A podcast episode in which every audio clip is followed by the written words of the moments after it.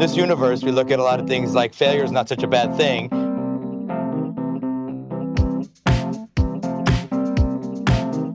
If you're not failing, you maybe you're not trying hard enough. Welcome to Ending Pending. I'm your host, Andy. I'm uh, disrupting the status quo, and I'm Evan. I didn't have a good one, but uh, this is my thought. Evan, Anyway. You know what, Evan? You can come along with me on a b- bus to see the Grateful Dead in Colorado. I'm not and sure I'm I want to do that, but thank you, Ronnie. Yeah, you're always welcome on my weird, dirty van. Mm. If you can tell by those introductions, Ending Pending is a podcast where we discuss television shows which have only lasted for a single season. We're currently covering HBO's Freaks and Geeks, Mm-mm, mm-mm, uh, mm-mm. episodes 16, 17, and 18. But before we get into that, I've got a bit for us. See, I know that your your whole thing is like you get the network wrong on purpose, but nobody remembers what the network is. So like they they don't even know that you're wrong. I know. Like- it's great. I can just say anything and these schlups will believe it. And you know what they'll do if they're really schlups? They'll support us on Patreon. That's what schlups do. Yeah. What's, what's the bid, Andy? Yeah, what's the bit? The bit is I want to hear about your first Dungeons and Dragons party. Hmm. Or or your first RPG party. Your your first the first RPG you played? Uh, I do remember playing Dungeons and Dragons for the first time. That was in college. Um, uh, MJ, who is uh, someone I kind of still interact with, uh, DM'd that one. I was a human rogue. I was a pirate. I uh, Love pirates. yeah. Mhm. Uh, my character's name was Valentine. Uh, I had a pirate sugar daddy who uh, saved me from a life of um, boredom and obscurity and also poverty. And uh, the campaign had nothing to do with that. My my backstory was more interesting than the campaign. I don't actually remember what we did in the campaign. Um, I love Valentine though. Mm. He sounds like a snack. thanks. Yeah. I didn't know any of the rules, and uh, I didn't like. uh, I like I was joining a party that already existed, That's so always like tough. nobody really wanted to like take the time to like explain all the shit to me, and like the the game was not really calibrated for my like experience level. So I didn't know what I was doing. I just kept asking like what die do I roll now? What die do I roll now? What die do I roll now? Um and that's how it went. But uh I remember my character. So what about you? I I'll just get mine out of the way. I subsisted solely on um, the Adventure Zone for for a long time as the only as as as my like tentacle into the world of D and D. Ne- never being able to play it, uh, and and the first time I played it was uh, getting my uh, I don't want to call them normie, but you know my my siblings, my mom, and and my wife uh, to play D and D with me, and we did uh, Phandelver, Mina Phandelver. Nice. Yeah, it was it was it was fine. It's one of those things where I, I plan a lot and do a lot of work for a campaign that doesn't go any places, but that's just writing and storytelling. I was gonna probably do that anyway in a different format. Uh, but the the big exciting thing is that um, uh, Klarg the Bugbear, um, m- m- my wife playing a wizard, uh, got it into a position where she could cut its head off and use it as a scary item uh, through the rest of the mine for all the other goblins. So that's um, you know, terrifying. I thought you were going to say that she kissed Klarg the bugbear, but this went a very different direction. No, no. I mean, you would think she's a very sweet person. You would think that would be the angle. No, she decided that she was going to decapitate the bugbear, um, and, she was able use to. its use its head as a prop for As a uh, yeah, trophy. she, she, she definitely kept the head, and, and and and she did not. You know, she was like, "That's just what I wanted to." Like she she it, it's it's horrifying because when we talk about like playing a game, she's like, "I just don't think I can make things up. I just think it would be hard to like improv." And it's like, mm, but the first thing that you But improv was murder. and is that, decapitation. is that not a is that not something that you can uh that, that that's just something that's off the top of your dome? That's just something you're Love able to that. pull out? yeah, I love that for her. Honestly, Yeah. No, I I, I we yeah, contain it was- it was- multitudes. Gatekeep, gaslight, girl boss that bugbear's head right off.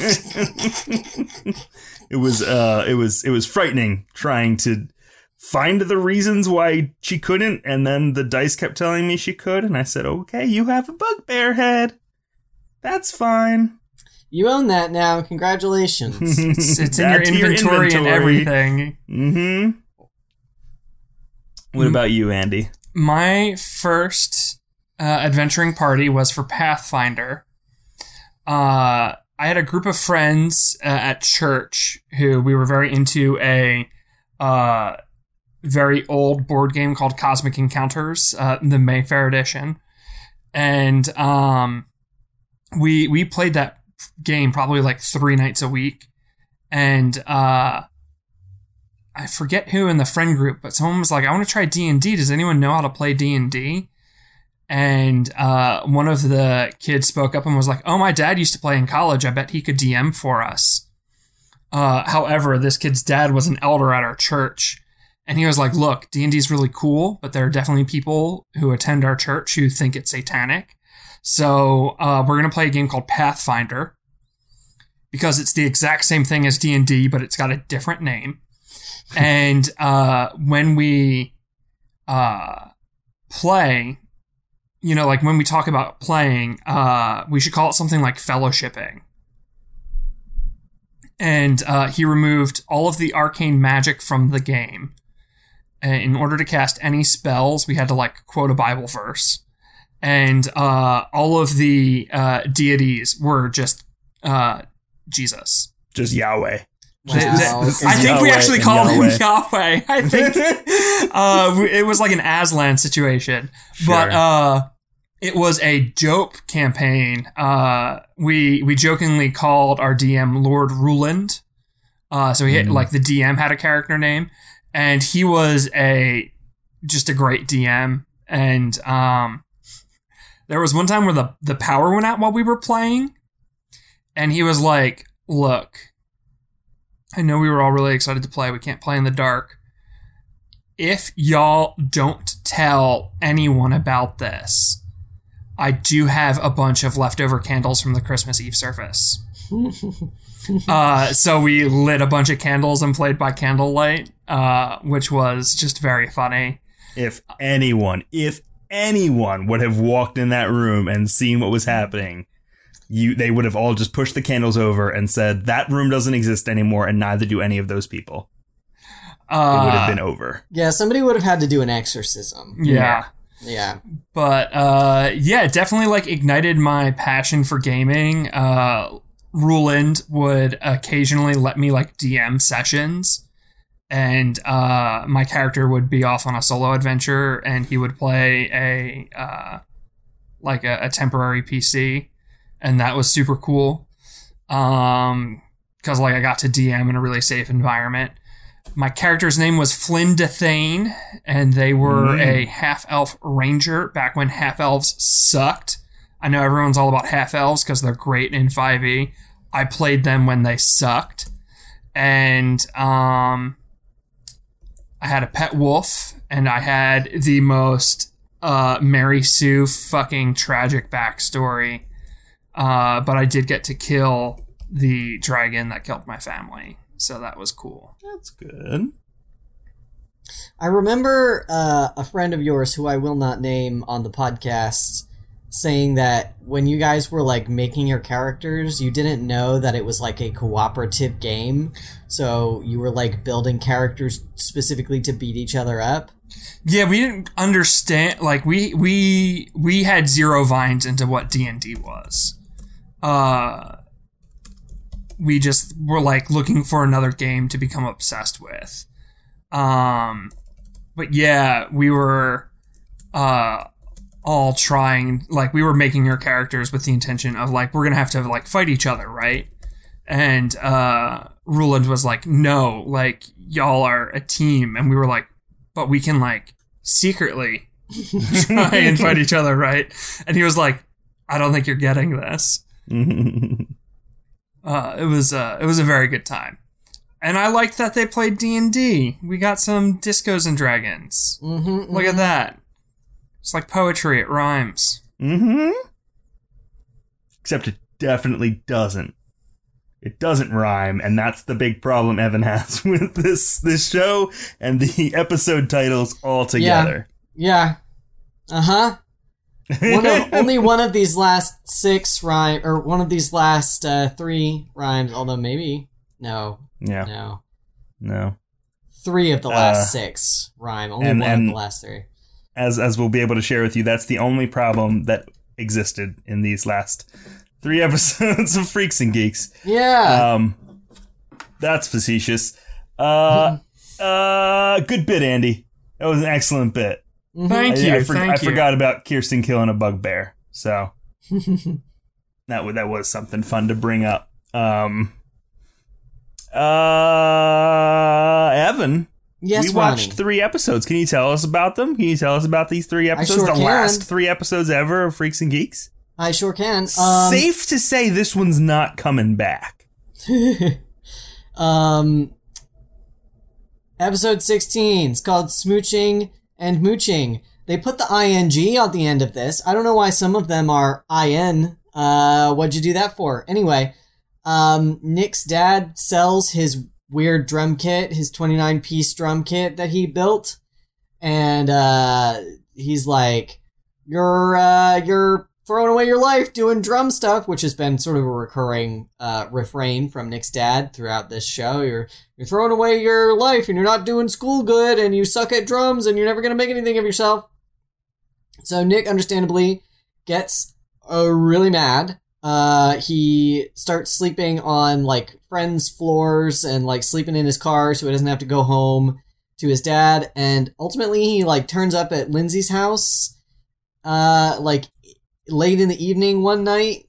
I, I don't know exactly why he's there. I don't know if he planned to weasel his way into staying the night, but um, he turns up at her house at dinner time. Uh, her parents invite him in for dinner. Uh, they end up inviting him to stay the night, which I gotta be honest, seems kind of uh, counter to all of their uh, extremely rigid straight up and downness to this point. But I, I don't know. I guess they take pity on him. So they feed him and they house him. And Lindsay's dad is like a nicer dad to him than his own- dad is, and like pays for him to get drum lessons and just is generally like a good dude. And so like ultimately Nick goes home and Nick's or uh Lindsay's dad uh like sort of tries to gently have a conversation with Nick's dad about like maybe not being so hard on him and Nick's dad's like fuck you actually. Uh meanwhile um Sam Lindsay's brother, he's been on and off again in love with this uh, cheerleader named Cindy, and she was with Todd, but now she's broken up with Todd, and um, uh, she apparently has a crush on Sam now, even though she didn't before, and they're trying to like sort of work their like Sam is trying to like work his way into an actual relationship with her, and so him and Neil and Bill um managed to get themselves invited to like a spin the bottle party. And uh Bill keeps landing on this other popular cheerleader girl who he doesn't really like but she is convinced that like he's into her and is like very huffy about it So they there's like a spin the bottle rule where they end up doing the thing where you go in a closet and make out and she's like, "Ew, how dare." And he's like, "I don't even want to kiss you." And it's like fucking insulting that you're assuming that I do, honestly. And she's like, "Okay, that's fair. I'm being really rude to you."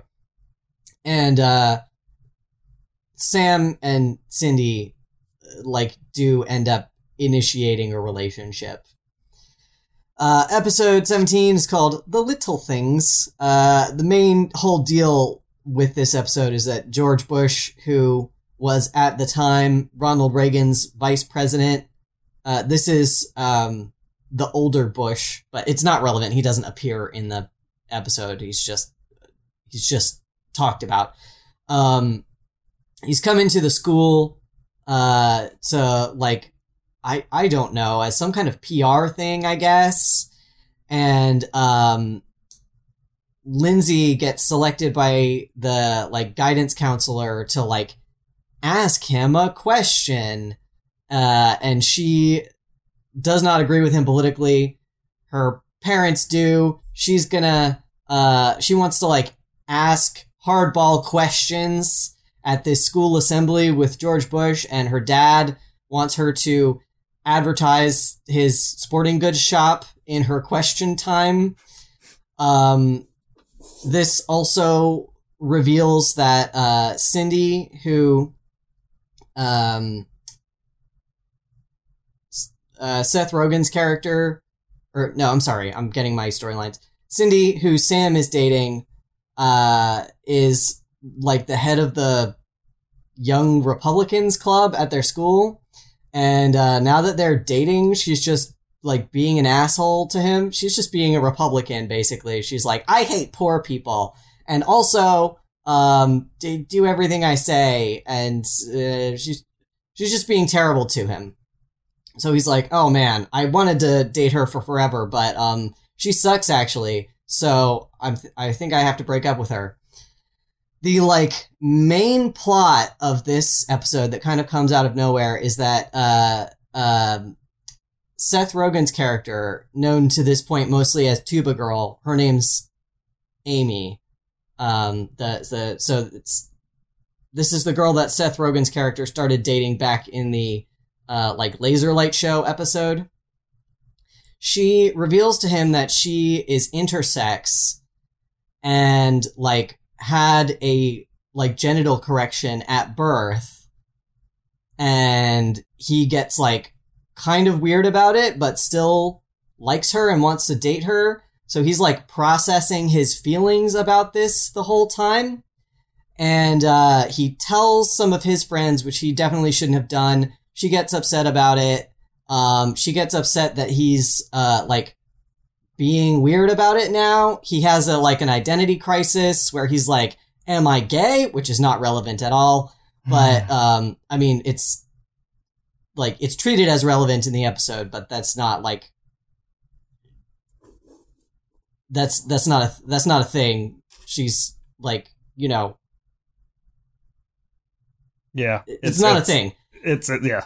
I'm I'm I'm sorry I'm getting off on a tangent here. There's a lot of like there's a lot that goes on with this like intersex plot line that is like we need to dissect. But anyway, um they end up staying together because Seth Rogen's character realizes like wow, it's fucked up of me to be concerned about this and Amy realizes that um uh like Seth Rogen's character did not like go blabbing to the whole school. He was just discussing this with his friends as he was processing his feelings, and his friends appear not to be total assholes who like spread information around the school about it. Uh, and also, Sam does break up with Cindy. Um, last episode's called Discos and Dragons. Uh, Nick has apparently been dating uh, this girl who's really into like disco dancing and because he's into this girl, he also gets into disco dancing and is apparently pretty good at it. Uh, so Seth Rogen's character is like relentlessly making fun of him about it, and uh, he's he seems to be like genuinely really into this girl, even though he still has feelings for Lindsay, and is kind of like using this sort of new disco dancing hobby to like deal with that. Uh, so like it's good for him, really. He's processing. You know, he's he's in a normal relationship and he's sharing an interest with his girlfriend, and uh, he's like doing less drugs and is like trying hard at things. But uh, Seth Rogen's character is just like a huge dick to him because it's like disco adjacent, and he thinks disco sucks. Uh, Lindsay is told that she's going to get to go to some kind of like student leaders summit or something at a, a college a few states over.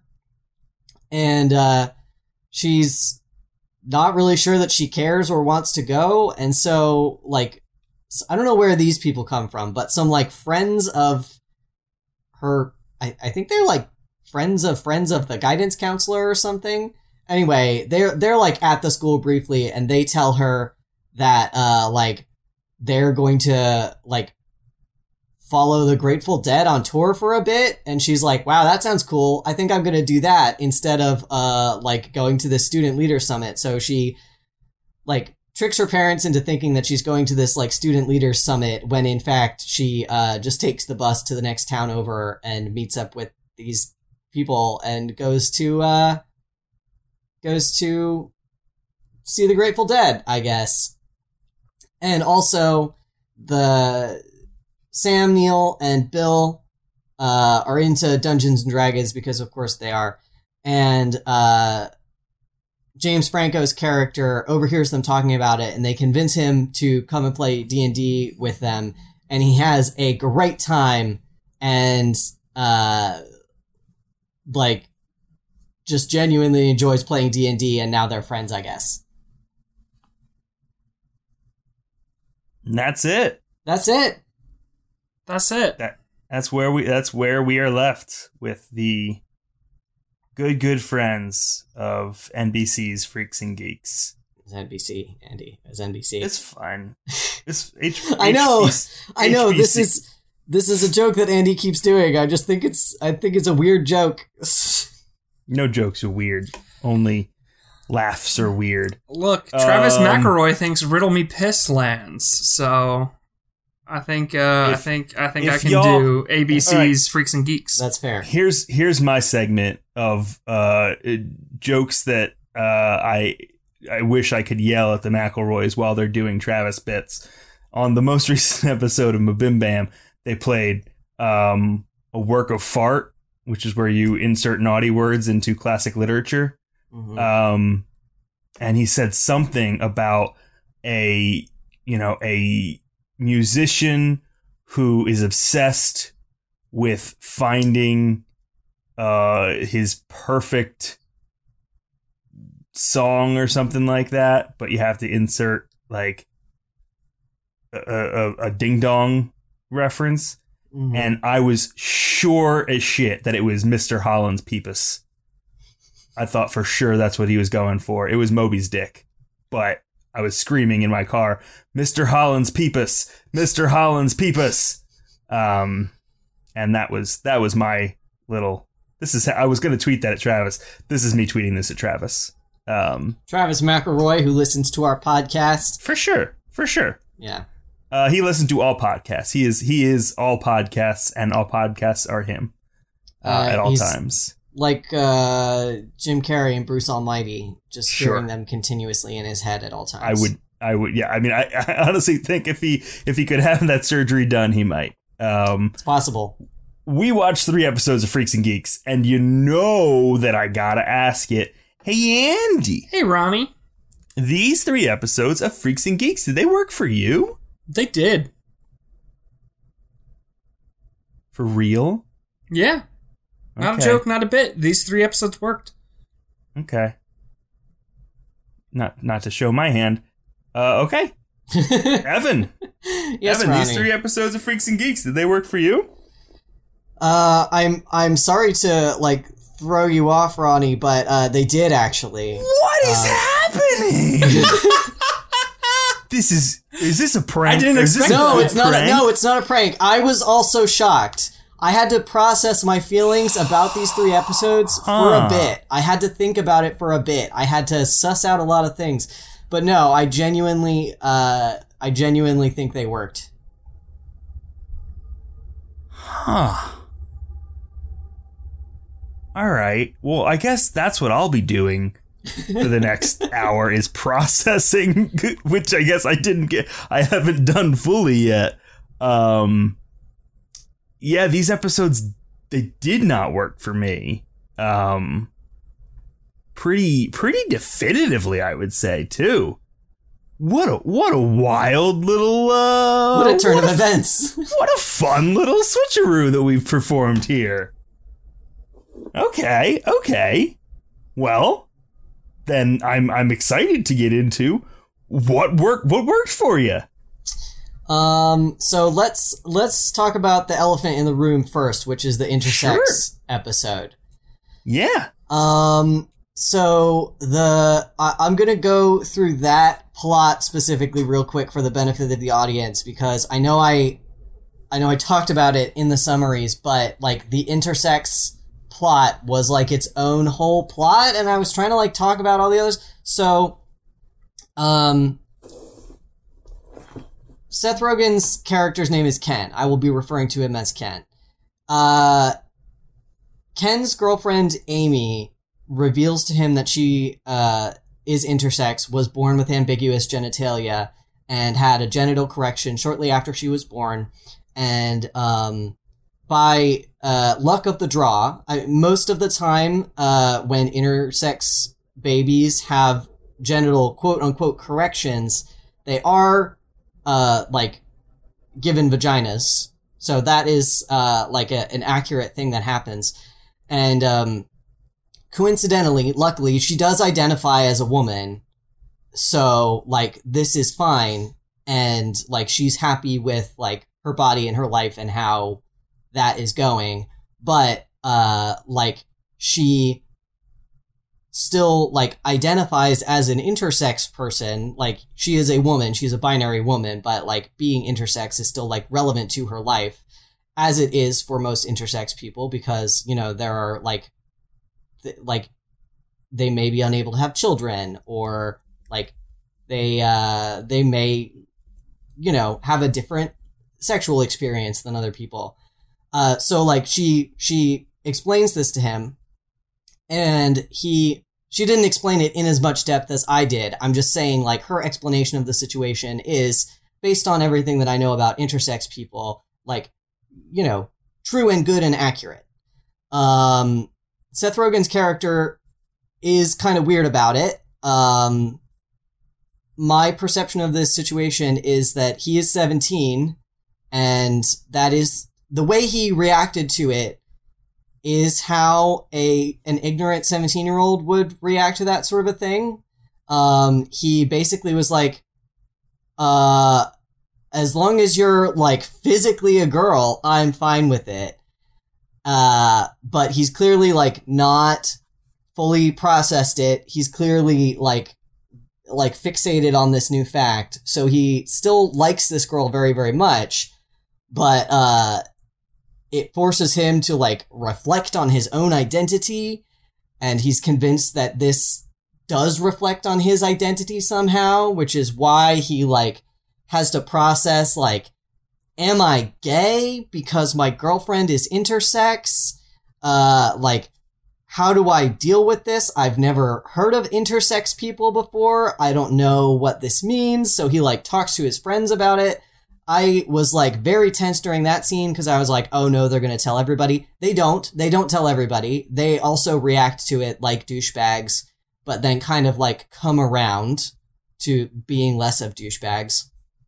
And by the end of the episode, Seth Rogen, uh, Ken, I'm sorry, I, Ken's character, or Ke- Seth Rogen's character Ken, I'm sorry I've kept like interchanging the people's names with the characters' names. It's impossible because I can't look at him and not see Seth Rogen. Anyway, Mhm. um, he realizes that um, he is being a douchebag about it. Um, there's no reason for him to be a douchebag about it. He's not gay, and he really likes Amy, and so he needs to just stop worrying about this. And uh, they remain in a relationship, and he's very supportive of her, and he cheers her on while she's playing tuba, and uh, it actually all turns out okay. And while there is um, a lot of like douchey comments, the teenage boys processing this information about this intersex wo- woman do make very douchey comments that are uh, that like made me cringe. Mm-hmm. Um, they all sort of end up in a they a little confused, but they got the spirit uh, place, and I think all of the people who treated Amy being intersex as like weird and gross were shown by the narrative to be in the wrong about that assessment. And on top of that, I cannot think of a single other show that has an intersex character in it at all. Um, much less one that is handled reasonably competently from my perspective. So um, I'm not intersex. Uh, this is based on what I know from intersex people talking about their experiences. This is an opinion I have formed based on, you know, like secondhand information. I don't want to speak for how an intersex person might feel about this episode, but I thought, considering it came out in 1999, and considering, like, even the word intersex, I do not think existed at the time. Considering considering all of that, I think it was handled surprisingly well. There were two things I thought were really good about it. One, uh, what's the character's name? Amy. Amy, Amy. yeah, Amy, uh, like, fully recognizes that she was lucky that she, like, is the gender these doctors, like, forced on her with a surgery that she did not consent to when she was born. And I think that was good that, like, the show addresses that and that that is, like, a huge issue. yeah. She says the phrase like "thank God," bec- and they like the doctors decided I was a woman, and thank God because that's who I am. Yeah. Um, I think that line was really important. mhm. The 2nd thing I really liked was that uh, Seth Rogen punches the fuck out of James Franco, and it is shown as the proper and right thing to do when uh, someone misgenders someone else. Like that could have been framed as Seth Rogen was in the wrong, and it wasn't. Yeah, I also really appreciated the fact, like, like you mentioned, Evan, that you know she acknowledged that this is something that you know is a part of her life. You know, it just because doctors decided that you know they would quote unquote correct uh, this this this infant. Um, that that that did not change her her identity as being intersex, and that it was still going to be important to her. You know, no matter what. And and since uh, Ken was important to her, he wanted her to know. I just thought that was that was something that uh, I think the show very much through Ken wanted. Ken wanted to just be like, no, let's not talk about it. Let's forget about it. Like it's not a thing.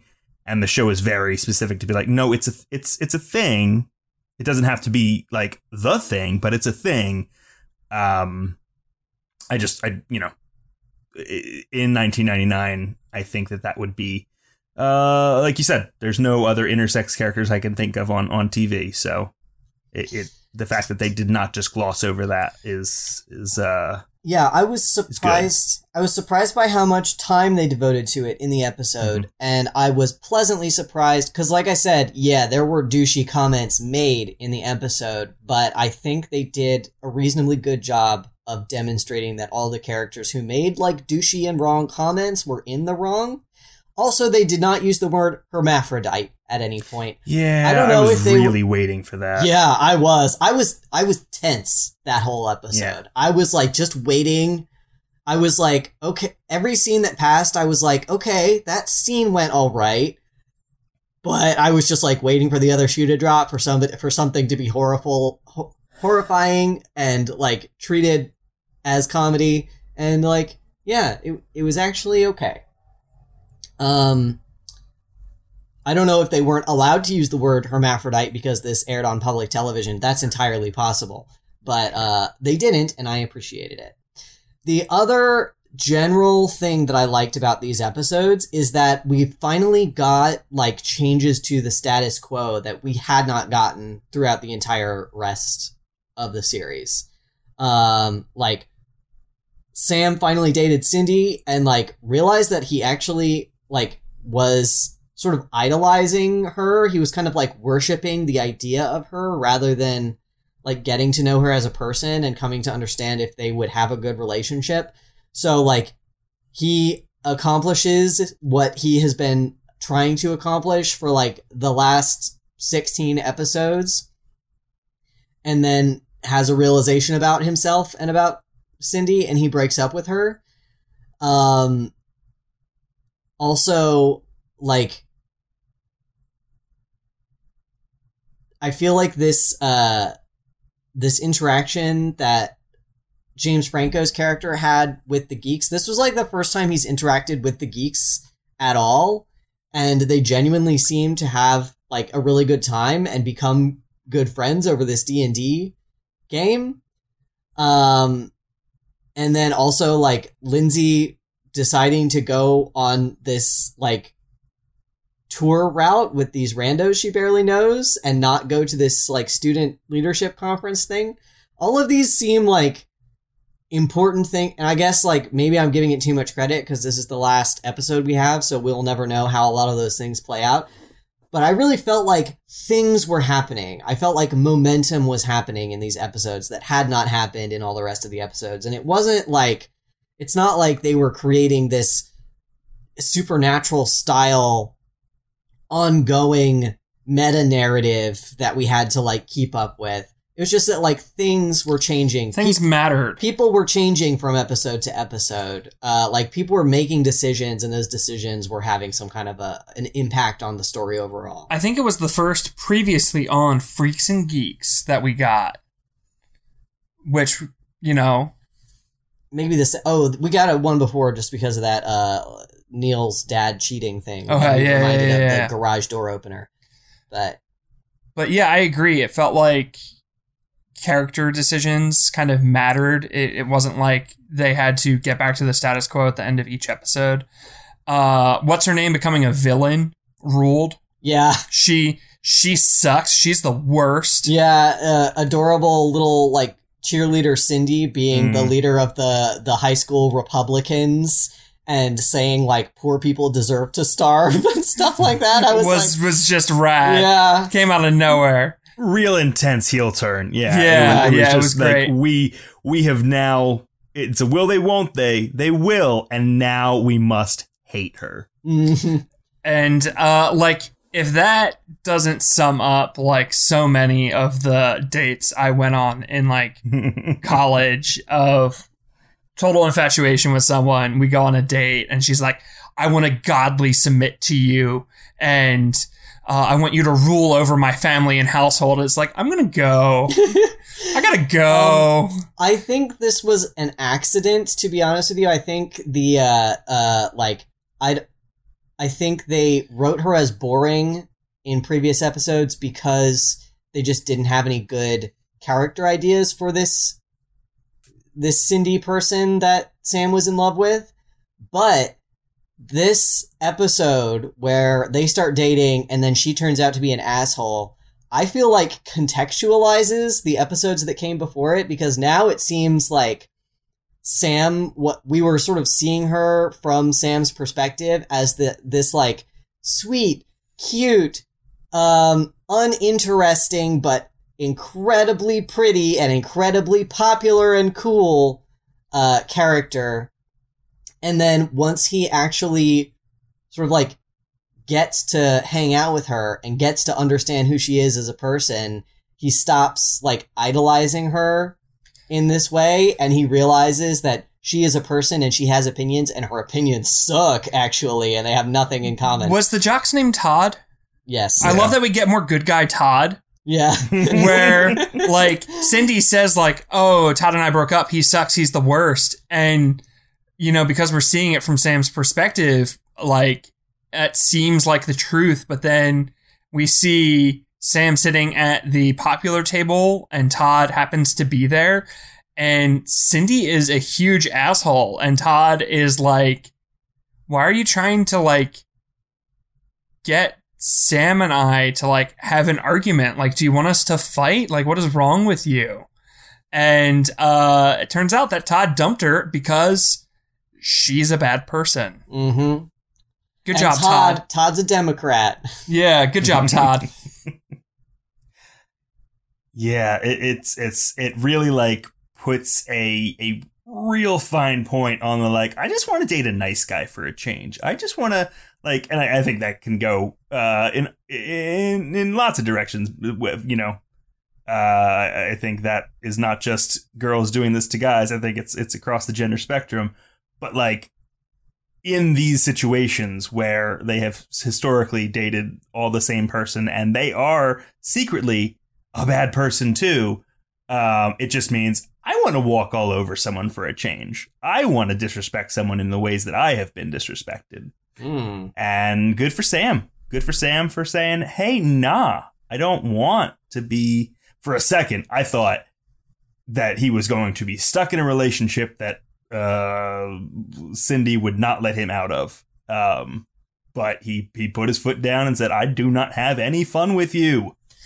Uh, I read a article with the show like creators about their plans for season two, and uh, apparently Amy or not Amy, Cindy was going to continue to be like a major antagonist for Sam, as Sam was going to get very into theater club, Mm. and uh, Cindy would continue ruling the high school Republicans, and uh, that sounds fun. yeah. That sounds like a fun plot. Does sound fun. just like a little as too close, a little too close to home, microcosm of the whole like world and all that. But a- as still fun. exes, like being in the same school and like having that realization of like, what did I see in this person? Like they're awful. yeah, Did y'all play Spin the Bottle ever? Uh, I'm sure I did, but not like, not not like this. not with hard rules. Yeah, Yeah, th- these these people had too many rules. hmm I played it in sixth grade at the co-ed graduation sleepover because my Christian school only went up to sixth grade, and um, the like three days later, while I was uh, going to the bathroom, my parents knocked on the door and said, "Did you play spin the bottle at that sleepover?" And I panicked because they asked me through the door and I was naked, and there's nothing like being asked a question When while you're at your most vulnerable. vulnerable. yeah. So I was like, uh, what? No. And then uh, when I finished my business, I came out and said, look, I'm sorry I lied to you. I did. And they said, we know you did. Because Amy and her friends were talking about it, and Amy's mom, or no, I think, yeah, Amy's mom read their AIM chat or something. Oh God. Yeah, it was like very, very like 2004 how we got caught. Mm. 2003. Was it- But was it to te- was it to test your like scruples?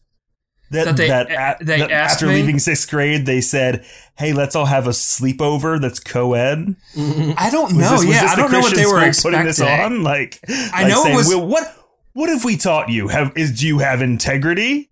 We'll tr- we'll see. It was a huge scandal. Like people were very upset. Uh, parents were very upset that that some some light, very light kissing happened at the co-ed sleepover. Um, but yeah, uh, that was my only spin the bottle experience.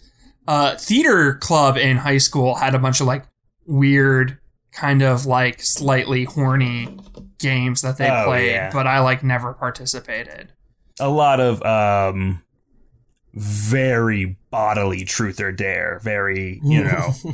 touching of bodies and licking of bodies, truth or dare based things. There was this one where it was like you got you had to like pass a card from person to person. Sure, a little like, you and couldn't- blow. You couldn't use hands, Yeah, and um, uh, boys were allowed to kiss boys in that game, so I did not play it. Lest they find out. Someone will know. you'd kiss a boy and someone would be like, "Gay, gay, Yeah. this this one's a gay."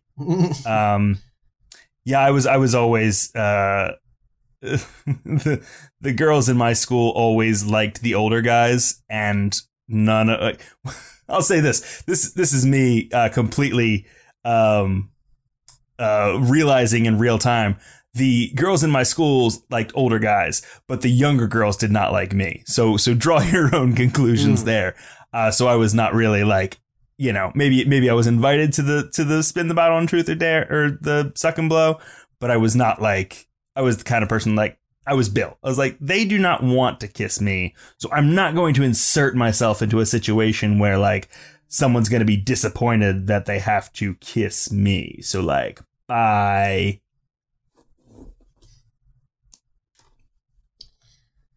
I remember playing Spin the Bottle uh, at my neighbor's house because they. So my neighbors had grandkids who were about my age, and sometimes their grandkids would come over, and sometimes their grandkids would bring their friends who were all about my age.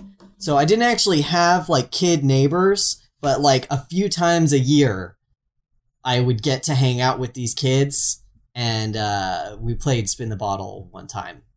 I think that's the only time I ever actually played Spin the Bottle.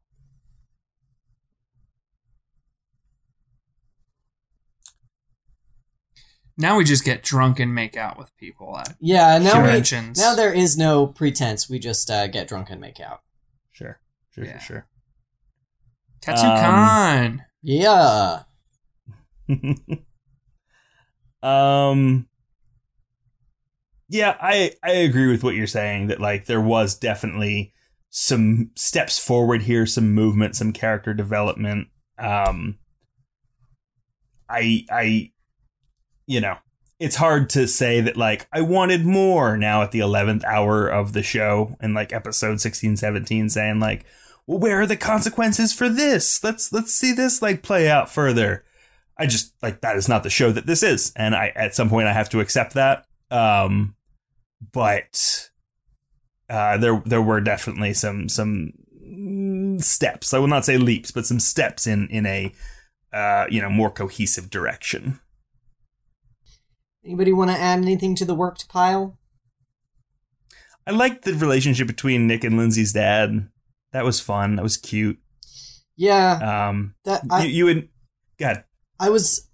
I shouldn't say this. I'll I'll di- get to this. In Let the, Ronnie say. Yeah, yeah, yeah. I'll get to this in the dislike section. So talk Well, I- about your likes. I hear what you're saying. Like, like Mhm. it does kind of seem like a little strange that Nick is it like that that Nick Lindsay's dad takes such a shine to Nick, like kind of out of nowhere. Um, but we do, um, in just like a one line, which like this is something that could have been a little bit more. I would have loved to hear more of this, and maybe we would have in season two.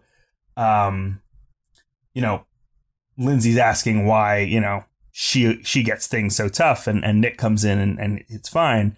And um, you know, Lindsay's dad says like, well, Nick's dad is like really like aggressive. Like he's he's he's a really tough dad.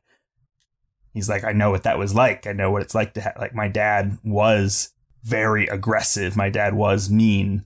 And she's kind of like, Yeah, I know that life. And he's kind of like, No, you don't.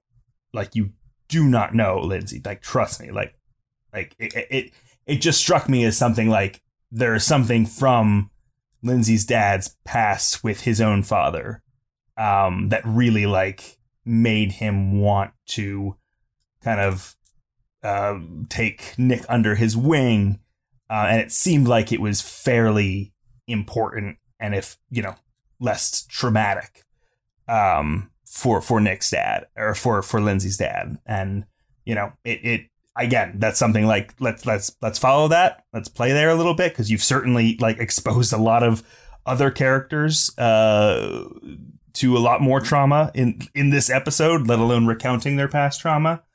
Um but I, I think there is like some kind of a of an angle there for for what for what he wanted to see out of that. And you know them I, I just James Segel is very charming, and he, you know, he is he has the benefit of being I think this was um Hasan Minhaj who pointed out like just like an average looking white guy in Hollywood just like gets gets all the breaks. And he he he will always like be looked at great. And Jason, Jason Segel is just one of those people who like he no matter what he does he's usually approaching it from a standpoint of just like oh I'm just kind of a goofy large guy and you know this is I'm going to be just kind of charming and you know him learning things and being excited about things just it just works and so seeing Lindsay's dad be excited about that with him was was fun I agree, Ronnie. That was all very well said. Thank you. Um, the These were uh, some the- good episodes, huh? I don't think so. I did like Lizzy Caplan being in the in the final episode. That's who Lizzy that Caplan. was. Yeah, Mean Girls, Masters of Sex. Um, yeah, I, I only knew her as the, the Lebanese girl from Mean Girls.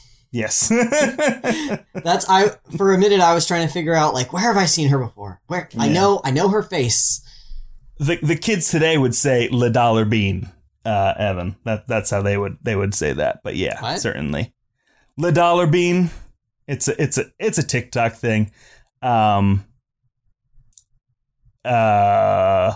Yeah. So Lizzy Caplan was in this episode, and she was great. Lizzy Caplan's fantastic. hmm Uh, glad to see her. Again, I, do- I don't, but I don't think that makes the show good because I just saw a character's face who I said, "Oh, I know that actress. That's fun." yeah, that's um, that's a true assessment. Yeah. Yeah, I- yep. I loved that they did a D&D episode in the year of our Lord 1999 and it wasn't making fun of D&D. Yeah, Like there have been many many D&D episodes, but I did not think it was until Community that there was one that was like a love letter to the game about hmm like how tabletop RPGs are fun and cool actually. But here Mhm. was a secret one in the in 1999 that was about how it's Yep. good and cool actually and not just like making fun of people for playing it. right. Or Also, they- satanic panicky. Yeah. Also, they did pretty pretty good with the actually portraying D and D in the way that you actually play it. They they didn't do it perfect, but they certainly did some homework on how D and D is actually played, and they didn't just like pull D and D completely out of their ass for the show. Yeah, I mean, at the end of the day, like, if I mean, if this is if this episode is looking to get people to the table to play an RPG, it's just a lot of making up shit and rolling dice. Mhm. It's just a lot of like giving yourself a funny name and rolling some dice, and that's they hit on the on those two big points. Um, the only other thing that I have that I like liked was when uh Ken went to kiss uh Amy at the very end of the uh episode. Uh he hit his head on her tuba. And that, Yeah. that made me laugh out loud. I was wondering. reason. I was wondering if that was like in the script or if they just did that by mistake and rolled with Yeah. it. It seemed very organic, like they did it by mistake and then just Yeah. continued with the scene. So He was rubbing his head afterward. I was like, I wonder if he really just nailed that tuba just now because the impact was such that it gave me a quick, like, little chuckle, like a belly laugh, and I was like, that must that that actually probably hurt. Yeah, that was good. It was a good little good little scene. I'm glad if it was an accident, I'm glad that they left it in. Mm-hmm. Mm-hmm. All right, shall we dunk now? Yeah, let's let's dunk. All right, Ronnie, lead the charge. What what's It's I, I I get it. I, I'm going back to the intersex episode. I get it, and I'm glad that like there is representation there, but it just it, it is like a lot of these things. The resolution of it is not like, and again, like you said, it is very much like uh you know doesn't quite is a little confused, but heart's in the right place kind of thing. And that's probably the best you can expect from 17 year olds. But I have like I am full on done with praising this show for being authentic when like it's a show now. Like you are saying something now. It's it's it's you can't just like say no, we're just holding a mirror up to what would actually happen. It's like Ken goes to the guidance counselor and it's it's kind of a weird awkward scene. Ken like is like asking if he's if he thinks he could be gay and um, he says, "Oh, I'm coming to you, Mister Rosso, because you're gay." And Rosso's like, "I'm not gay." And he's like, "Oh, you're not." And Rosso gets like super defensive, like, "Why would you think I'm gay?" And it's just like very out of character for this character, like mm-hmm. who's been very like open and understanding and like I almost thought it was going to go to a place of like, "Oh, why do you think that I'm gay?" Like, "Oh, these stereotypes is why." And like do you know that like that's not how all straight or gay people are and like it's you know we're all different and like it could have done something there but yes i think they did a good job with amy explaining it yes i think it was shitty and douchey how the guys reacted to it but it's authentic but we need someone in there to actually make this a teaching moment and not just a well ken is going to stay with her because he realizes that after all, she's a human that he can tolerate. So like it it probably doesn't matter if, if how she was born. Um and that's where it's just Go ahead.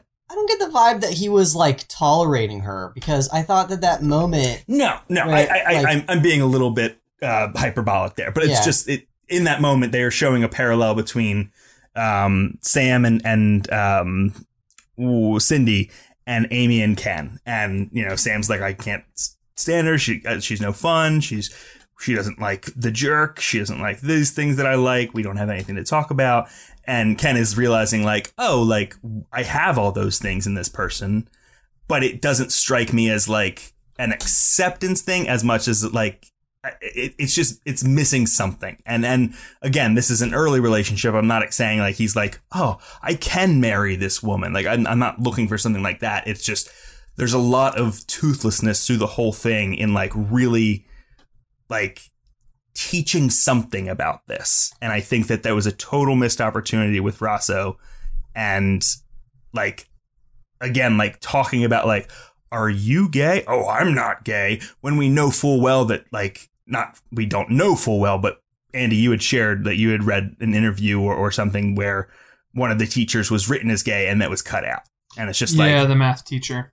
so, so it's like th- this conversation happening is just kind of like it, it's like putting an even heavier nail on that head on top of us not really learning anything in this circumstance where Rosso has been that person who has been able to share the experiences of his past and say like yeah like you know I was a hippie there in this point. And I was you know pushing back against the you know the the establishment in college. And like when this comes up he's just like hands in the air like I can't talk about me being gay. That's no. Um which I'm not saying like he was I'm not saying that I, all I'm saying is like it was a mishandled conversation scripting wise um I did not trust the show to handle this and I, I I appreciate your perspective on it and like sharing like a little bit more about that because I, I in my head I don't think I felt like they did a good job, but just from from Amy's perspective and and her being able to share more about herself, I think that it, there there is definitely something of value here.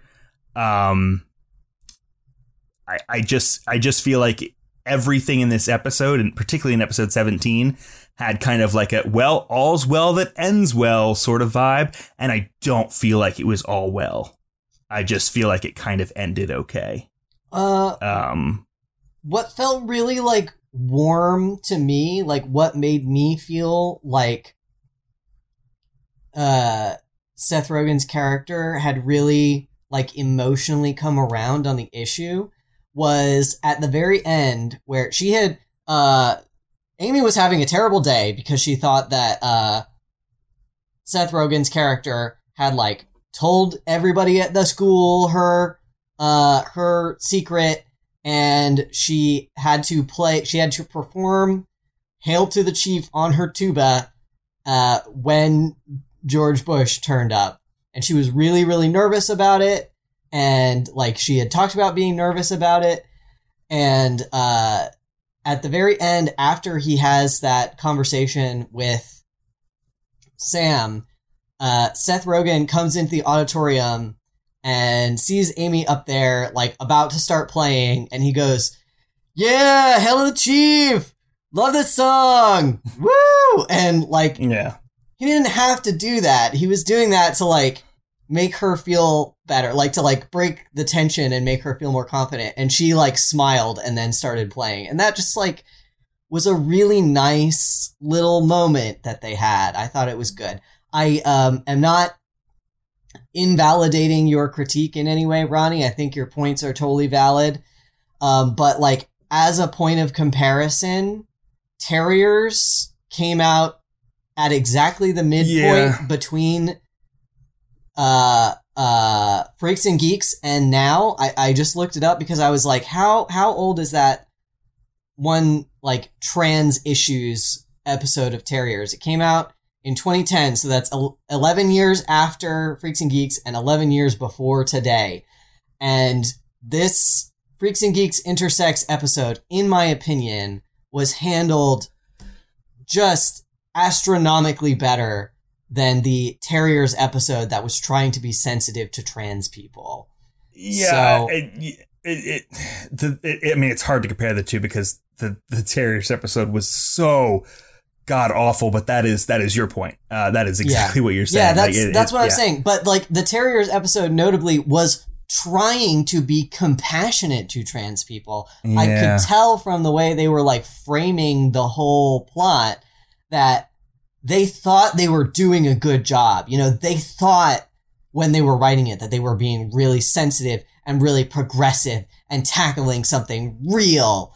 Um, I don't know what Judd Apatow was thinking when he he wrote this one with like two other people.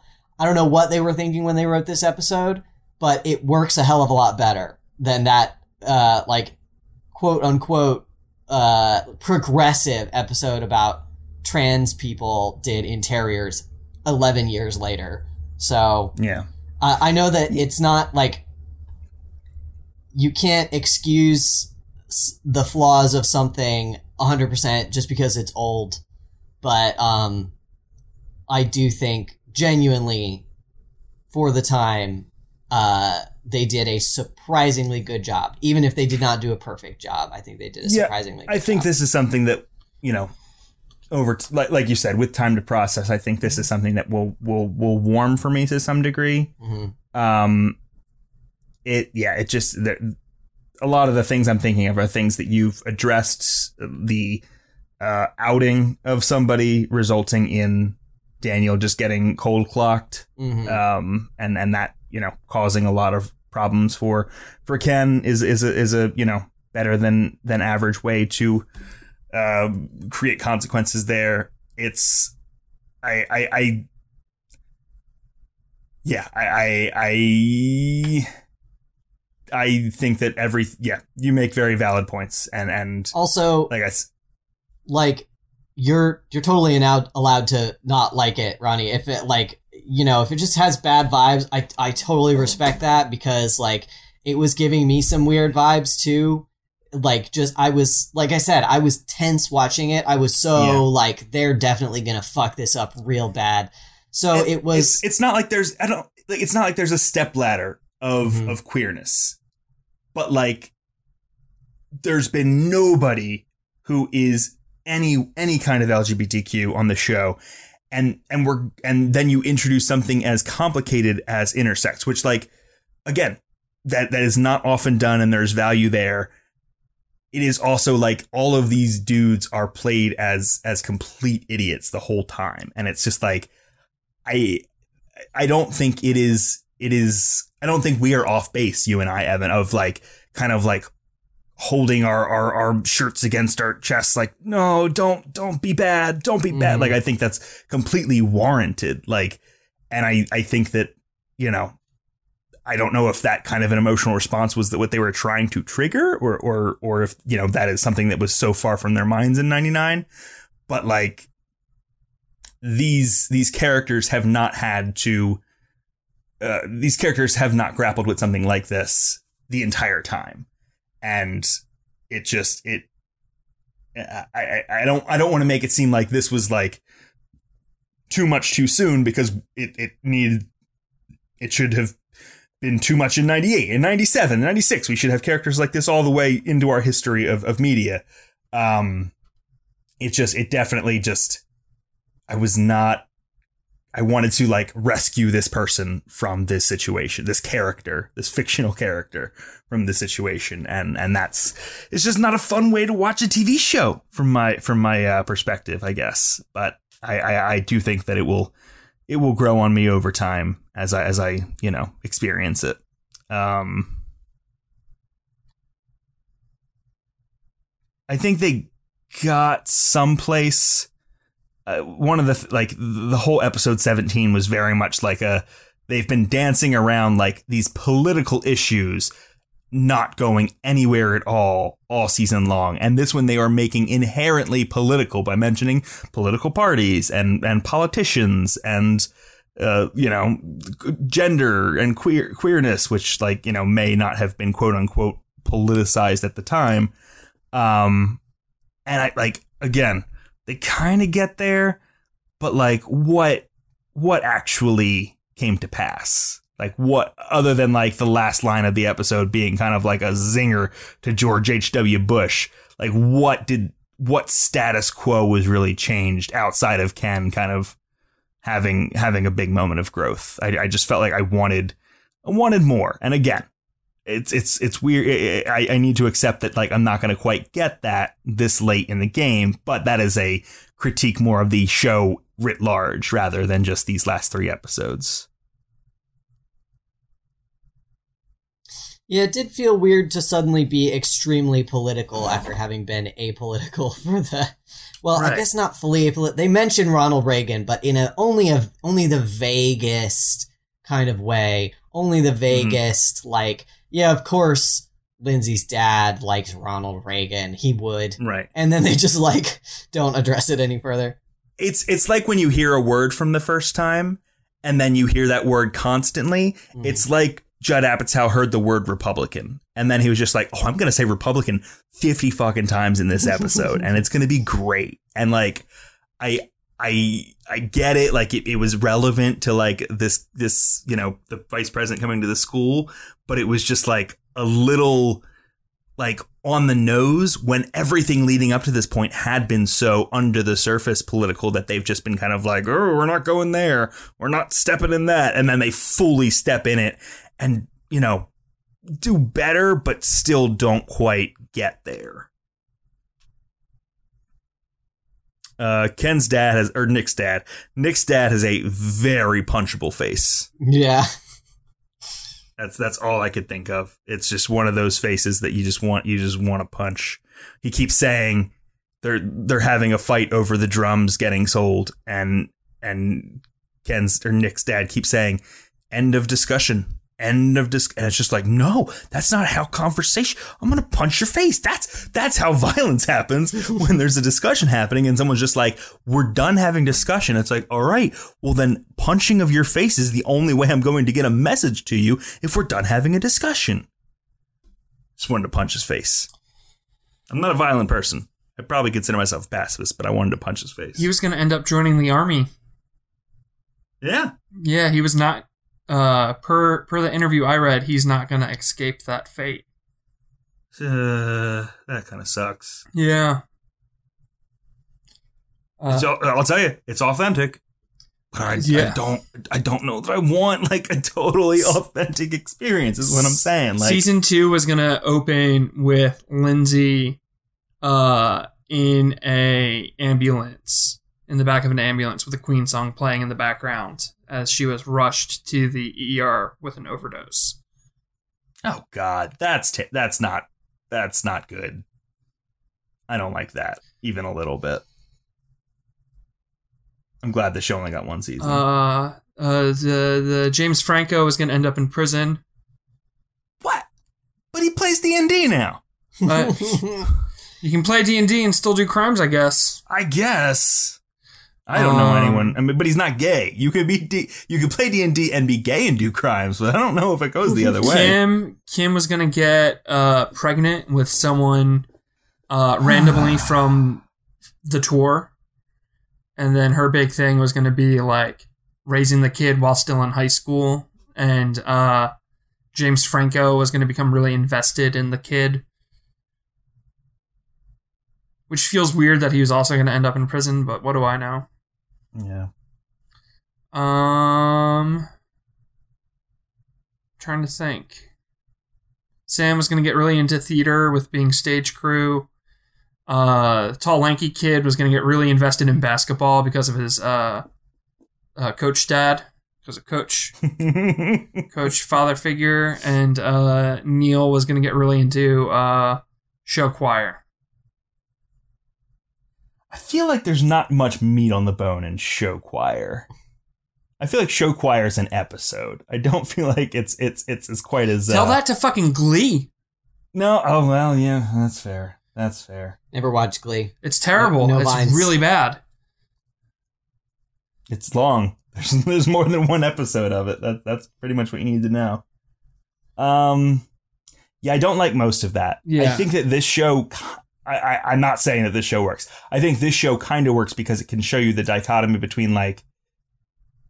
At, at one point, um, Mr. Weir, Sam's dad, said Sam and Lindsay's dad says that Sam is 14, and presumably that means that Nick, Jason Segel's character, is either 16 or 17. Maybe 18. He could be 18. It's just yeah, at it's, the very whole most, he might be 18. there's a whole thing in in the one episode where um Daniel is 19 on his ID and that's like what how'd that happen oh you got held back so like clearly 19 is like really far flung so like 17 18 there's a moment where I'm thinking like you're telling me that Sam Weir and Nick I can't re- remember his last name but the difference between Sam Weir and and Jason Segel's character is like two to three years, maybe four years. I think that that's wild, but I think it does draw like an interesting dynamic between like when you enter high school, the seniors look like completely full grown adults, like absolutely terrifying, huge, uh, just grown ups. And when you are a senior, the freshmen coming in look like toddlers. Yeah. Like, I think that that that is, and and and there's there's so little difference between you. Like, there's there's three years of, of high school experience, and I think that the show kind of works in that way. Put make the uh, toddlers a little bit older, and put the seniors in prison, and I think that we've really kind of lost the through line. I I we're really like scrambling to kind of cobble together what this show is actually about. I don't know if that was all necessarily for season two. Mhm. I think they were just talking about like where they envisioned these characters going and like what the intention was going to be. But yeah, uh, he said that he didn't think the show was about high school. He said that he thought the show was about a small town and the people who get out and those who don't. And I was like, I don't know if that's what Freaks and Geeks was, my guy. I'm pretty sure it was a show about high school. extremely contained in that high school for the 1st Mhm. season, so maybe you should have thought about that. maybe like like I I I want to I'll think about a very uh maybe not similar but show with similar vines. I think that everything sucks is far more about that, and Mhm. everything sucks is I think is comfortable saying it's a high school show and has way more to say about people who get out of town and who don't than freaks and geeks. yeah, I, A, fe- a character leaves the show and gets Mhm. out of town. I feel like They only literally get out of town on multiple occasions. Like the Uh-huh. they leave to go to a concert and they leave to go film a movie, and then the one character just full on leaves forever. Mhm. The whole out of town thing is only in the last episode and it's kim who's like you're lucky you can leave i'm gonna be stuck Right. here and like kim you've never expressed this desire or like this fear before Mhm. but sure showrunner that's what the entire show was about Right. There's there's one other point where Daniel thinks about like dropping out, but even then, his example for dropping out is a girl he used to date who dropped out, but then is in the same town and works at the local convenience store. Like there, it, there's nothing to. You're not saying that. Hmm. That's that's interesting that they thought that because that's not the show they wrote. Um. Uh, if to, to to to take it back a little bit to um uh not really giving the message you think you're giving uh we hear the the very classic um excuse me.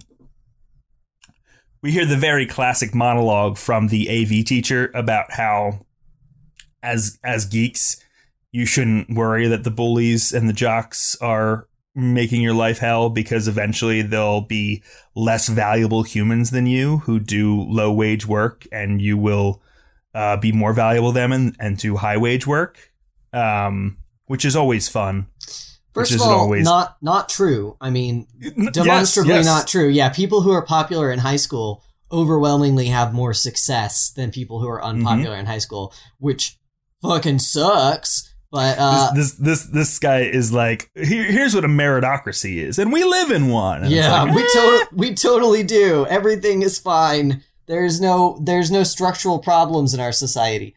Um, but yeah, no. If if you are popular and uh, are in a lot of social groups, regardless of your academic performance in high school, you statistically will do better and make more money than uh, people who are better students but are not as socially well connected. This also has to do with, you know, generational wealth. You know, Sure. if you have rich friends, you're going to have more rich friends who own businesses, you know, all kinds of shit like that.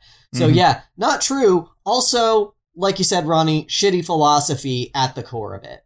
Yep, yep. It's just it's just like you can see so many nerds of this era internalizing that. So many kids who were were bullied and legitimately have trauma, but just like internalizing the fact that yes, someday I will be the higher I I I accept this hierarchy that is put in front of me and I accept that I am the low dog on it now, but eventually I will be more valuable as a person than them.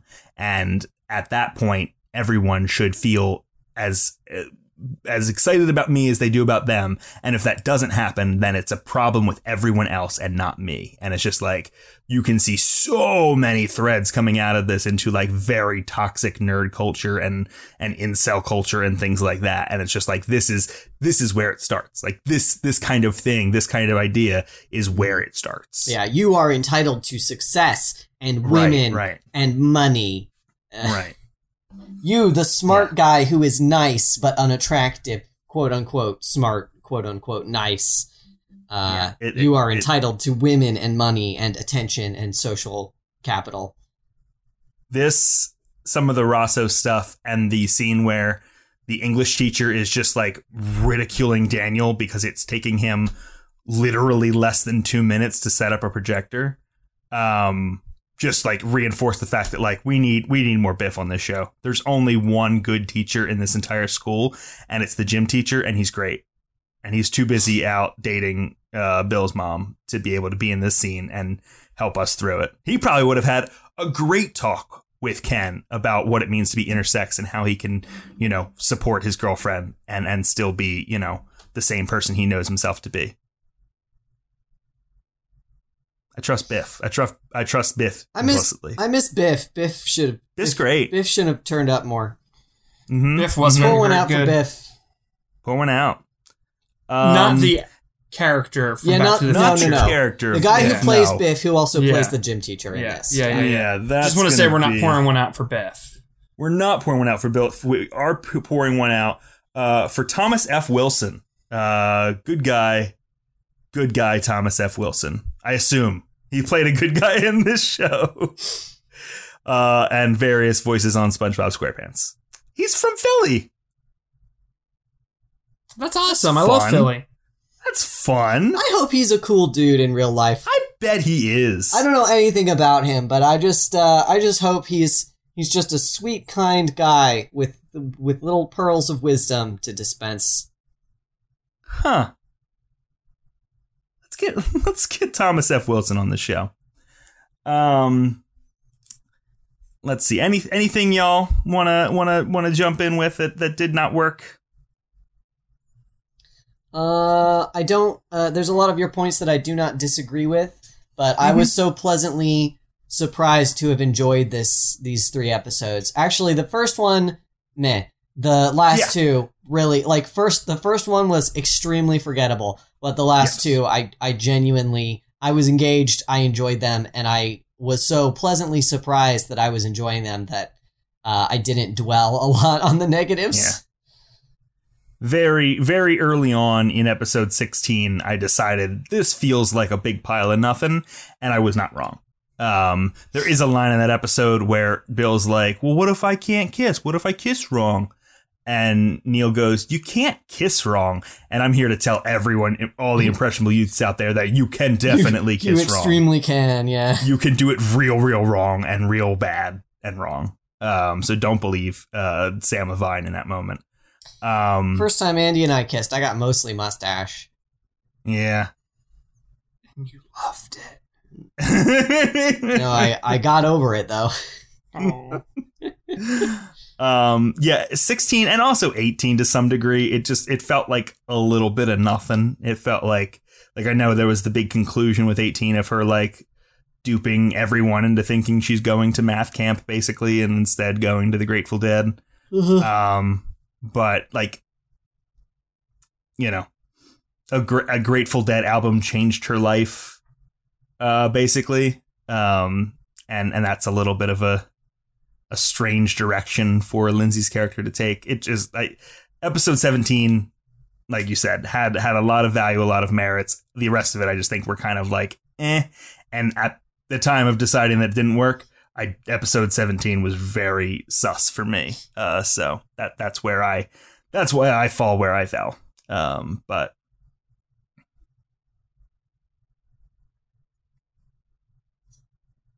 Ken did really bang his head on that tuba though. He dished, he sure did. He really really knocked it on the brass. I, I thought there was a moment there was so this is this is me extrapolating um a little bit and and being extra hypercritical of this but there was a moment um where Ken is like looking for um Amy at the end tr- through the hallway and he's like pulling all of the tuba players and like looking over their shoulder. And for like the first there's like so many damn tubas in this high school band. Um for like the first four characters he's like is this amy? They're all guys. And i was like ooh i don't like this but then they do like there's also another girl close to the end. Um that's nothing. It's just like a point where it could have been real bad but either because of it's just what they did or because they thought better of it they they changed it up at the last moment Anyway, we're fucking done with this show. we're done we're done we watched I, I've, I've we finally watched freaks and geeks this is one of the big ones Yeah. It was a real Um, roller coaster for me. Yeah, there's there was a, some working at the beginning, then there was some not working, and then there was some working again, and then there was Mhm. a lot of not working, and then there was some big working at the end. I don't know. It was it was wild. Well, well, Evan, maybe maybe you could put a uh, maybe summarize that into uh, a couple of words. These eighteen episodes of Freaks and Geeks, do they work for you? This is a very challenging one because I could I could say either thing and still objectively be correct. Um, like, Evan, you, you this is not an objective situation. well, no, I- as to whether it worked for me, there's that- an objective answer to that question. Did it work for me? Uh, It's not a it's not a question of did was the show good? That's a different Sure, question. sure. The question is did it work for me? It both did and didn't. It's it's Schrodinger's it's Schrodinger's working. I just love this idea of you approaching every show from the perspective of like, well, once I'm over, I have to get the correct answer. I have to be correct about whether or not I liked it. Ah, I'm gonna say no because the bits that worked probably are not worth like slogging through the bits that didn't. Mm-hmm. So, like, I wouldn't watch it again, and I probably wouldn't recommend it to someone. So, even though there were bits in it that I liked, uh, I I'm sorry, sorry, CC, I'm sorry. I'm gonna have to say it didn't it didn't work overall as a whole product. Real roller coaster for CC here, and these episodes worked, and then oh no, uh, Andy, Yeah, Ronnie. or do, or do you want me to go? Because you, you you you never get to go last. Oh, I, for for this, I don't mind. Uh, my my answer is locked and loaded. Nothing Sure. that anyone says could change it. Yeah, it worked. Oh no, no. this show was uh kind of a slog to get through. Uh, fun, seeing a bunch of actors who I really like or really don't like uh, as little babies, but Mhm. overall, not not a good show. I think, like, I fully get why people love it and remember it fondly, and I don't think you're wrong if you do. But watching it for the first time in 2001 is uh, 2021. oh s- fuck. In 2021 is uh, I went 20 years back in time. When I watched this show for the first time in fifth grade, Uh, watching it in 2021, it it doesn't hold up. yeah, What about you, Ronnie? What do you think? Uh, I I will have to agree with you both. I don't. I do not think that this show uh, worked. Uh, primarily because I did come down on that thing that I said earlier, where like authenticity takes you so far until you actually have to write a show. Um, I know that reality TV has gone uh, pretty far, but even reality TV show is scripted to some degree. Um, and maybe I'm being a little bit too hard on the show and the writers of this show, but um, I want I want some some you know if it, if it makes a better story, I want something that might be a little less realistic um, in, in the moment. Um, and and and there are things that are valuable. I think if you're interested in this show, I think maybe we should put together a supercut of like here's when Rashida Jones was on the show, and here's when uh Lizzy Caplan was on the show, and here's when uh here's the best of Seth Rogen on this show. Uh, I think that's fun to your point, Andy, of seeing all these faces. And I also think there's like probably a couple of episodes that's like, yeah, this one is like what you should watch to like understand this cultural touchstone of, you know, early, I would- I would consider it early aughts TV. Um, but for the whole ding dang thing, I uh, I think it's definitely skippable. Uh, except for Biff, I want a supercut of every time Biff's on screen because that that'll that'll warm my heart. Um, but yeah, yeah, you can't get them all, you know. You can't you can't win them all. There is there's a good show hiding in here somewhere. Mm-hmm. I really do believe if they had cut out either the older or younger kids and focused on one group for the most part, Well, it gosh, the one episode where where we like the episode that we we kind of enjoyed and and you know I'm coming around on, we were focusing on like four plots yeah. going Mhm. on, and like it was it like you just can't do that. Like you can't, like this is I- an episode of Seventh Heaven where everyone's dealing with the same problem somehow, but everyone dealing with it independently. I mentioned this to Evan when we were watching it that I think this show would have worked way better if thematically the two disparate storylines were connected somehow. Yeah, Like if little Sam's problem was somehow about fitting in, and then uh, Hawkeye's wife's problem was Oh. also somehow about like my heart. Uh peer pressure or fitting in or you, you know like two different circumstances but like thematically similar problems i think the show would have worked way better but the the, the storylines are always so fucking like distinct and out there and like emotionally show that- disjointed it just doesn't work I think the show that like I don't want to keep harping on this, but I will because I loved it. I think the show you're describing is Everything Sucks. everything Mhm. sucks is really good Yeah. It it it you know, you have these two very different groups who don't really make any like you know, uh, clue that they're going to blend together and then like all of a sudden their destinies are intertwined and they have to make it work. Whereas this is just like like yeah, like we're the same. There's parallels here, but there's never any shared like striving, any shared uh, goals. Like it's it's all just they pass each other in the hallways and that's where the camera moves. Go watch Everything Sucks. Yeah. Very good show. There's more gay people in it, yeah by which I mean one.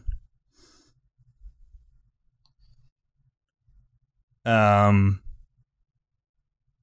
I mean, we've talked about what we don't want to be the case. Do we want to get into what might be better for a season two? In, I mean, we can decide to put this in the year 2000 or in the year 2021. Just let But- people change from one episode to the next. We like this. Yeah, And again, not the show's fault, but also not our fault for being born in 2021 and watching this. Yeah. Uh, we. I remember being born in 2021. We I- all were reborn after 2020. Uh, I've complained in the past that uh, some episodes lean way too hard into like an overarching meta narrative, and I like Monster of the Week stuff. That remains true. I do like episodic problems, but uh, I do not like when everything about episode one has been erased by episode two. Yeah. Like these are not the Yeah. same.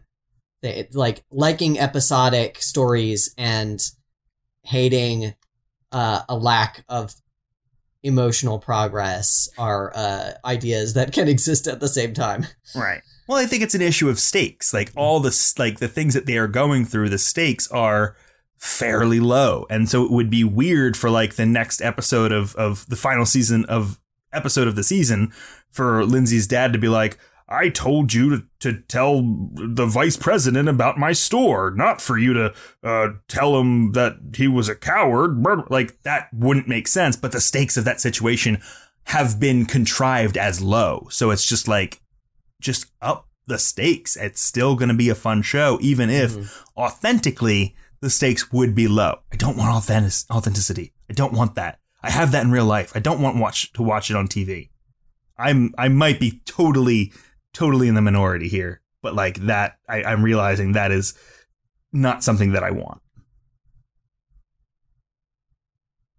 The next the next season will be set in space. That is that is what we're doing Yeah. s- they move the high school to space and then like uh, a, a wing of it breaks off and so now that they're, they're kind of like scrambling together to kind of like make it through but also still have talk about getting out of your hometown judd apatow um yeah it takes place in space and there's dinosaurs there because think about playing d&d in space how do you do it the dice never land I don't think I have a pitch for season two. Uh, I like some That's of the fair. ideas of the the creator that I you know I read in this interview. Uh, it was like a variety article. If you're interested, if you just type in like Google Freaks and Geeks season two, you'll find it.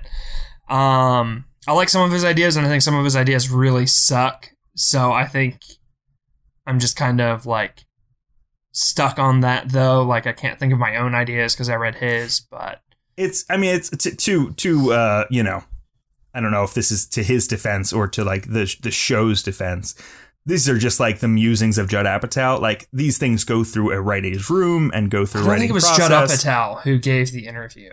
I don't think he was the one in charge, but yeah.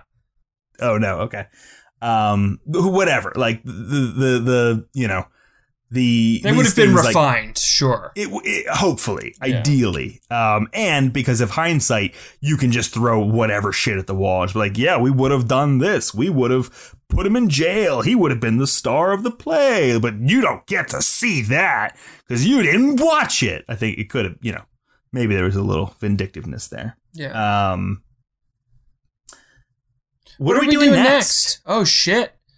Whoa! Born on the same day and now we're twins for life. Now we said a word at the same time. I think it's your You pick, owe me Ronnie. a soda. It is my pick.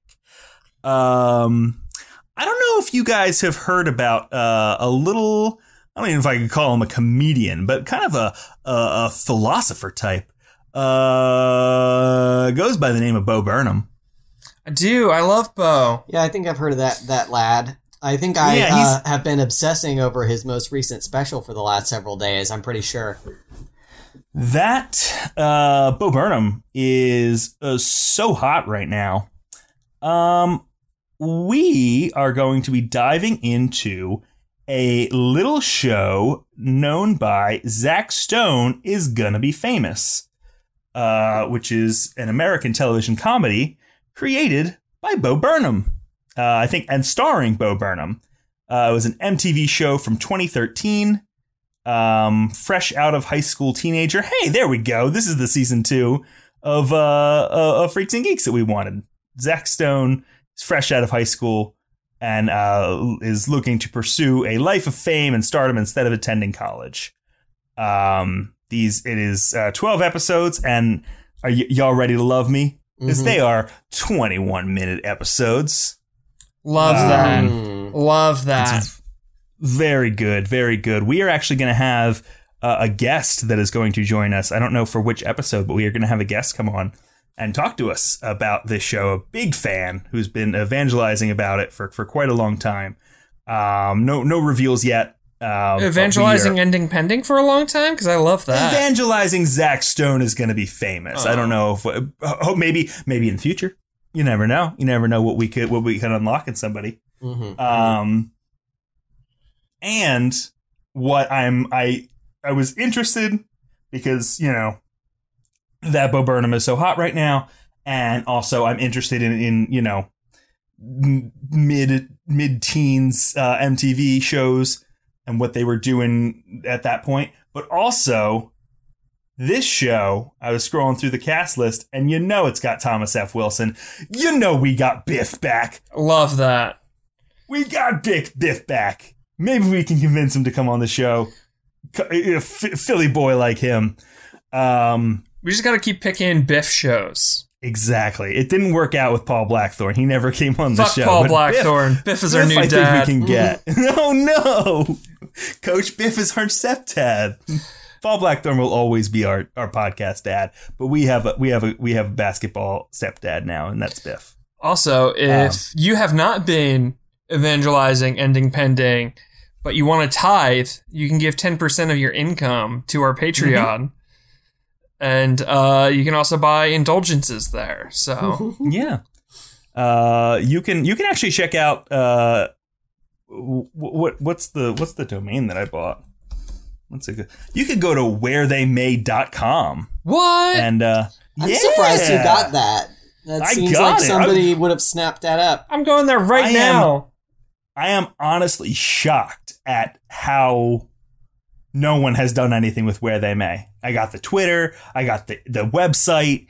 It's it's everything's coming up where they may. Um, Look at this. Yep. You can go to wheretheymay.com. It looks much better on browser than it does on phone. It Please use does. it on your Well, computer. Thankfully, we're on our phones, so Oh. So it doesn't look terrible, I would assume. No, it looks pretty bad. okay. Well, But, but browser, browser exists. go to your computer, yeah, and look it up. It's great. Um uh, I'm working on it. It's These shoestring budget over here. Hey, and if no, you no, make that, that, that wasn't a diss on you. That wasn't a diss on you. I think it's amazing. great, thank you. Um, uh, I will say if you want to make that budget a little less shoestring, maybe a little bootstring, uh, you can click on that tab uh, right where it says Patreon on wheretheymay.com, and that's going to take you to patreon.com slash WTM radio. Um, I, I don't know if we've shouted out them in a while. Um, Alice, JV, Val have all subscribed recently. Uh, we have a new subscriber today, Trans Artist of the Day. woo! Thank you so much, Trans Artist of the Day. So stoked for all the new patrons. So stoked for all the new patrons. I do think the new patrons have pushed us over the line into some stretch goals. Yeah, yeah, yeah. Uh, What stretch So goal we did will- we hit? What am I responsible for? I think it's primarily me things. Um, oh, I love that. That's great. Yeah. Okay, let's let's get into it. Let's get into it. It is it is 100% me things. Uh, we have ticked over the line into uh, Ronnie's drunk Endy Pendy episode, Oh, fuck yeah. yeah, yeah, yeah. which which I will be giving more information about next week, and we will have to record that uh, very soon. And this is something that I, I really kind of flung out there just as a uh, maybe, uh, but it's uh, episode. It, it, Ronnie is going to start a new musical theater podcast. oh, Oh, shit. Oh no, you Oh, accidentally committed. I accidentally committed. I've been thinking for a while, you know, I've been thinking for a while that like y'all are all go- going out and doing your forced friends and your fan fiction is good actually. And like I'm over here just like holding down ending pending. It's time for me to branch. It's time for me to go solo and, and, uh, all of our new patrons have decided that for me. Uh, so I'm I'm cautiously and uh, very nervously excited about that. But thank you so much. Network. we love our network, listeners. We love our patrons. Um, but we're getting a new show on the network. Um, God. I have some of the details worked out, not all of them, and we're getting a a, dr- a Ronnie drunk Andy Pendy. Um, thank you so much. All good cannot- things. cannot thank you enough. If you want to, if you want to, you know, keep our tears a rolling, uh, Patreon. I feel like I shouldn't even mention it now. It's like you guys, y'all have reached your quota for for the summer. um, Patreon.com slash WTM Radio. Um, an- another thing that is um, just kind of a, a, a nice add on. If you go to wherethey.com and click on the uh, show links, I think. Oh, just below our show artwork, uh, you can see the nice little iTunes logo. And it's the easiest way I've found to just go to our show where you can easily leave a review. Um, I feel like that is a kind of a a stupidly difficult process for some reason, and um, this makes it a little bit easier. So uh, go check that out. Where they may dot com. Check out the site. Check out all the links below our podcast art, and uh, and tell your friends. We love you so so incredibly much. I'm I'm I'm speechless. Thanks to all our, our new patrons. Thanks to all our, our, our OG ride or die patrons. Um, I and th- thank you to all the patrons who will be patrons in the future. I think if you join Patreon before the fourth show, the new show launches on the network, you are officially an OG patron for life. Yeah. Yeah. We'll send you a little And then, badge in the mail. and then after we have four shows, then you're all just you're all just jumping on the bandwagon. You're all just jumping on the like, bandwagon. We're not. We don't even want your money. If you, just gotta, kidding. you We gotta, super duper No, do. we still do. do. We still really do. money. Give us the money. But you gotta, you gotta jump on now before this fourth show launches. Yeah. What What do we say? What do we say at the end of these episodes? Uh, be like Seth Rogen. If someone misgenders your friend, punch them in the face. A fucking man. yeah.